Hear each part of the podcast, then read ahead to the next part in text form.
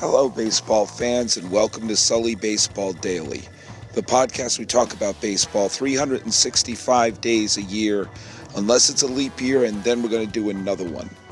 I've been doing this every single day since October 24th, 2012. It's now the 29th day of May, 2016, and I'm your host, Paul Francis Sullivan. Please call me Sully. I am recording this outside on a beautiful day in Pasadena, California, overlooking the historic Rose Bowl. As you could probably tell, my voice is shot. As you can also probably tell, I'm a little pooped. Now, I don't like to whine, I don't like to complain, but your pal Sully has not had, uh, let's just say it, it's been a, uh, it's not been a week that I'm going to put on the highlight reel. It's not going to be a week that someday, if I'm reflecting back on my life, I'm assuming I'm going to see all the beautiful days that have happened in my life the birth of my kids, my wedding, the day that my sons learned to say my name and hug me, game six of the 2004 American League Championship Series, you know, the special days. I'm going to go out on a limb and say that these days that have happened this week will not be with me then, and I will not be smiling, remembering this week. It's been a rough week. It's been a rough week for your pal Sully, for work and for other things going on. And yet I found a way to do a podcast every single day. And I got to tell you, friends, the streak was at risk. The streak was at risk big time this week because there was at one point I thought to myself, ah, I can't do it. People have asked me, how do you do it? And this was one of the first weeks where I said, maybe I shouldn't do it. Maybe I should throw in the proverbial towel. Then I thought, nah, I'm not going to let this week defeat I am not going to let this week beat me. I'm going to pull up the proverbial bootstraps and beat this week. And to do that, I'm going to share it with you because you, my listeners, are the ones who make it worthwhile and the ones that I'm doing this for. I am clearly not doing this for my health. So I want to thank you all who continue to listen and support the show and know that I'm going to, you know, I'm not going to be Kirk Gibson here, but I'm going to follow through this Sunday and do myself a Sunday request because I got a good one. Listen to that voice. I got a good Sunday request from AJ Bianco, great Italian name. AJ Bianco, who is a uh, listener of the show, I think he's done a Sully Baseball line of the day tweet. And by the way, if there is a line that you like that I've said on the show, you know, don't rely on Alvaro Espinoza, Sully B-Ball LOTD. Tweet out SB LOTD for your favorite line of the day. And do you know what? Post a review on iTunes and, and tweet it out to your friends because I'd like to have this show. Uh, I'm, I'm, I'm, I'm doubling down. I want to see this show expand. So, anyway, here's what AJ Bianco wrote to me um, either Thursday or Friday. I don't remember which day it was. He said, Sully Baseball, that's me. I always wonder how different would baseball and stats be if all fields had exactly the same walls and foul lines? Now, this is a topic of conversation that I know for a dear friend of mine and friend of the Sully Baseball Daily podcast, Aaron Foley, has brought this topic up. And I know that Trish Shore, another friend of the podcast and uh, a fantastic comedian and, and is uh, really uh, one of those sports fans is just super knowledgeable. She brought this up to me when she was on uh, my podcast, uh, probably I think it was last uh, August or September. I got to get Trish Shore back on the show. But they, it drives them bananas that the stadiums are of different sizes. that the walls are different size. You know, that you have some high walls, some low walls. That you can have different dimensions. I remember specifically uh, the brilliant writer Chris Regan, uh, who's, who's written for he's more Emmys than I can count for the Daily Show and Family Guy and a lot of the great programs he's written for. And I remember when he was watching when we were all still living in New York City. Uh, he was watching the 2003 World Series between the Yankees and the and, and the Marlins, and Alex Gonzalez won Game Four of that World Series with a line drive home run, but it was a line drive home run that found a little nook of the wall. Like if it was a if the ball was hit like maybe uh, five yards to the right, it would have hit the scoreboard and it would have been a double. But because it went through that little area, almost like in a pinball machine, found that little area, that little space, it became a home run. And I remember him saying to me, How is that possible that you're allowed to do that on a, on a field? I said, Well, that's where they just that's where they put the scoreboard. They, there's no you know, there's there's no rhyme or reason to it. I mean, you got the left field wall at Fenway Park, and you have all these different things. And I'm not going to edit that out. And one of the things that I that I find very interesting is one of the most maligned, um, I guess, developments about stadiums were the cookie cutter multi-purpose ballparks.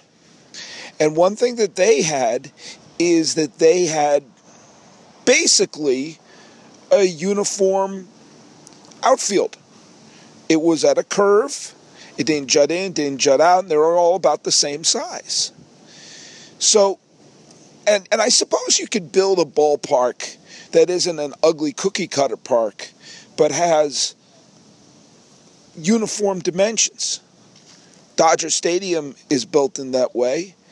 At one point, the stadium in Anaheim was, the stadium in Kansas City, Turner Field in uh, Atlanta are stadiums that are not cookie cutter parks, but don't have the walls jutting in and out or in or out. And essentially, you would have kind of what we have in football. I think the main thing that you would see is the well, it would be it would be there would be two things that you see that would be majorly different. You wouldn't have a team that would design its offense based upon the dimensions of the ballpark. How many right handed hitters have come into Fenway Park aiming for the left field wall? Actually, Fenway Park is also a terrific park for left handed hitters as well. It's just a terrific hitters park in general. How many different Yankee teams have made sure that there were big, strong left handed power hitters to aim for that short porch.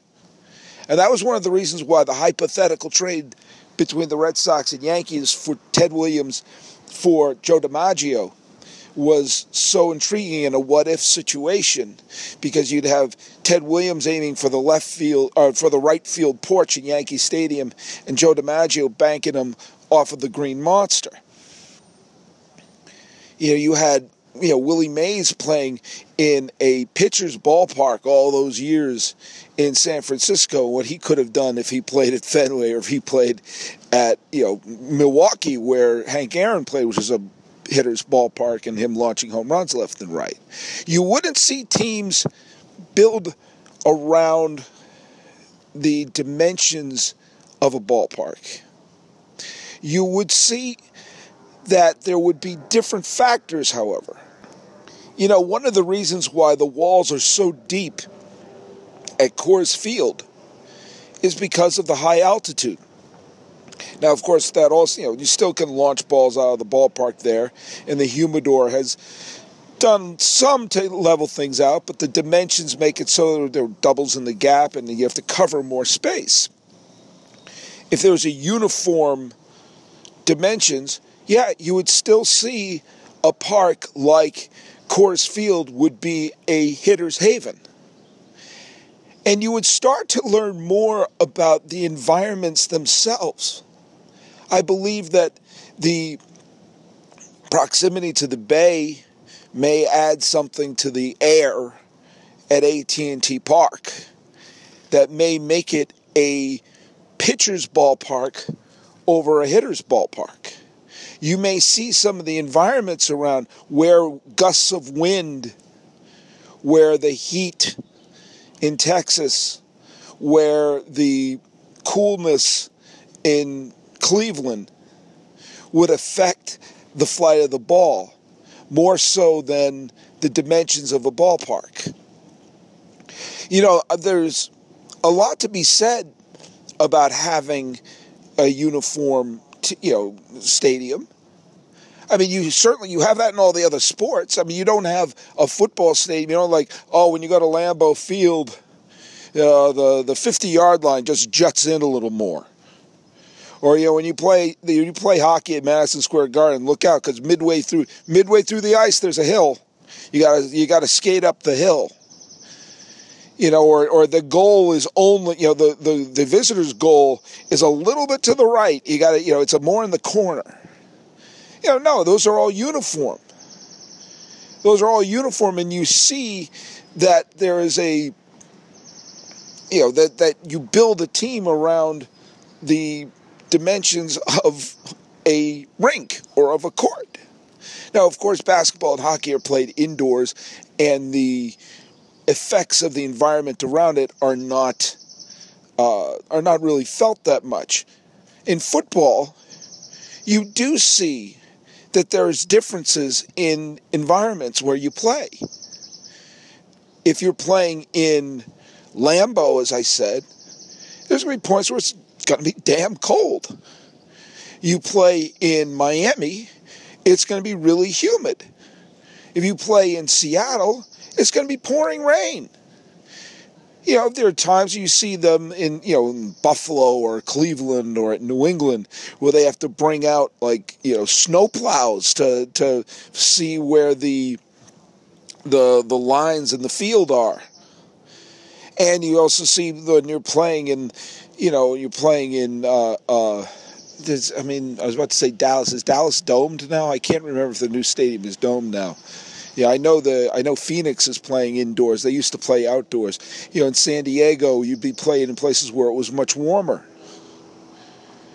You know, there's so many domed stadiums in football that you know it kind of eliminates the the environment. But you do see how the environment can affect the game. You know, as I as I you know mentioned, so the when they played the Super Bowl in New Jersey, you saw, I mean, I was praying that they would be hit with a gigantic blizzard just because I liked the image of all the people going to the Super Bowl covered in snow. But you would see weather become a much bigger issue in baseball. You would see the natural environments play a bigger part in the game, and maybe you know, the uniform fences might be more fair in terms of, you know, running and, and foul balls and everything like that. But you might see a pitcher may prefer to pitch in San Diego and Los Angeles as opposed to Texas. Or you may see that the teams that play in domes became the most popular one for whatever reason. So how would it be different? What kind of stats would be different? I think that you would see some equalization. I think maybe cities like Boston and New York would not be havens for you know big sluggers and heroes and, and, and hitters, although it's been not been much for the Yankees in the last year or so. You may neutralize the pitching advantages of a place like LA or Detroit or San Diego and it may, but I don't think it would mean suddenly all the stadiums would be it would be equal. As I said, the different environments, the different weather patterns, temperatures, and everything like that would affect a team and may affect how a player wants to play in this place or that you might see the home run champion come out of a place like Texas. But then again, you may see that happen anyway. I wonder if it would be, if it would make much of a giant difference. You see, when, during the time of the cookie cutter ballparks, you didn't see gigantic records being, you know, you didn't have huge home run totals and everything like that. 30 or 40 home runs would put you near the top of the league in most of those years. But you also saw a lot of artificial turf. And one of the things that you have to remember about the era of artificial turf was that teams played for that. They built their teams around that. You saw teams that had speed, and you saw teams that slapped the ball and outran it. Became prevalent during that era. So there is an element of, you know, there there is an element of playing on the not the walls and not the weather, but the surface itself that could play an advantage. And maybe you would see you don't necessarily have to just have uniform foul grounds. You would have something like Oakland where there's like there's acres of foul territory to make a catch, as opposed to Fenway where there's zero. But you'd also have to see is the grass uniform? Is the turf uniform? Because you've had you've seen some teams that have hard surface, some some teams that had artificial surface, some teams where the grass is high, some of the grass is low, and this and that and the other thing. You'd have to have the whole damn thing be uniform, and that seems like it should be what you would want and what fans would want. Except the exact opposite is true. The reason why we have these stadiums with things jutting out and unusual dimensions and everything like that. The reason why that exists is because of money. Because fans flocked to see Camden Yards with its idiosyncrasies, with the walls jutting in and out, the old timey feel. And that became the model of success that every team wanted. Look at the previous two ballparks that were built before Camden Yards. You had the Sky Dome, now called the Rogers Center, in Toronto. You then had New Comiskey Park, now called U.S. Cellular Field, in Chicago. Modern stadiums, and you will notice their dimensions are pretty symmetrical. There's not things jutting in or things jutting out left and right. That's what you would have. You'd have a dome in Toronto with the hotels and all the other stuff. You'd have the concourse around in Chicago, and it would have the uniform curve in the outfield, and that's what it would look and feel like. Then Camden Yards showed up, and that's what everyone clamored for. That's what everyone wanted. They like the quirkiness. They like the unpredictability. And you will see that the in the massive explosion of ballparks that have come up since then, Cleveland, Texas, Houston, Atlanta's going to have two. San Diego, the Giants, the the Cardinals. I mean, cities that didn't need a stadium, new stadium. The Yankees didn't need a new stadium; they got one and it's got the eccentricities and the this and the that and the other thing. The Citi Field things jut in, things jut out with no rhyme or reason. There's a damn hill in center field in Houston that doesn't make any sense because the idea of the quirky, old timey look for baseball became what everyone clamored for and not uniformity. So, and, and, of course, that also led to most of them becoming hitters' ballparks. So you saw the explosion in offense that helped pay for those stadiums because they were filled with people wanting to see home runs fly out of the ballpark. What would you have seen? I think you probably would have seen a closer game to what we had in the 70s and 80s if we had a uniform foul territory and all these fields had the same walls and the same foul lines.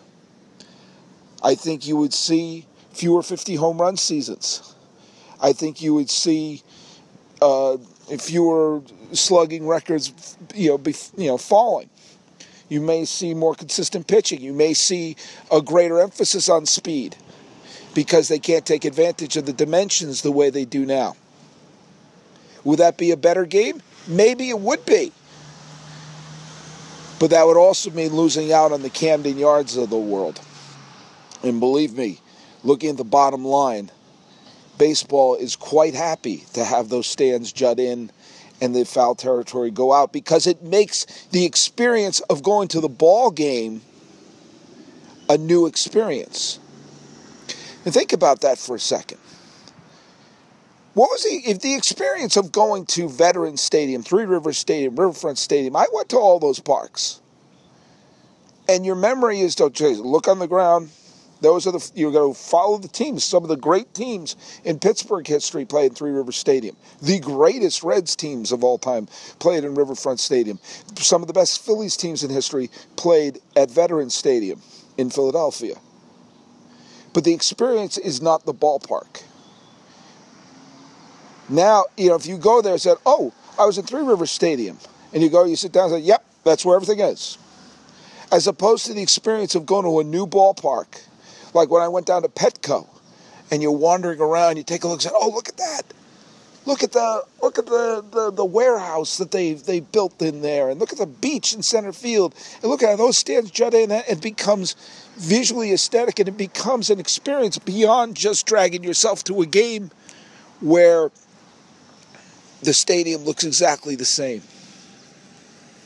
That's why it happens.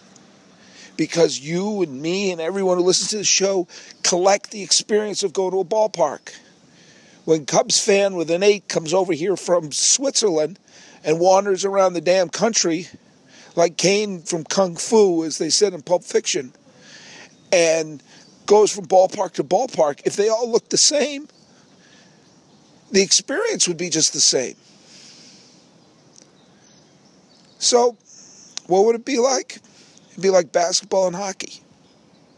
You go to those different arenas, it's like, oh wow, in this stadium, yeah, what happens? Well, there, there's a basketball net there and a basketball net there, and then there's a scoreboard. Oh wow, yeah, that's a lot like the one they have in Sacramento. Yeah, yeah, it really is. So, look at AJ Bianco.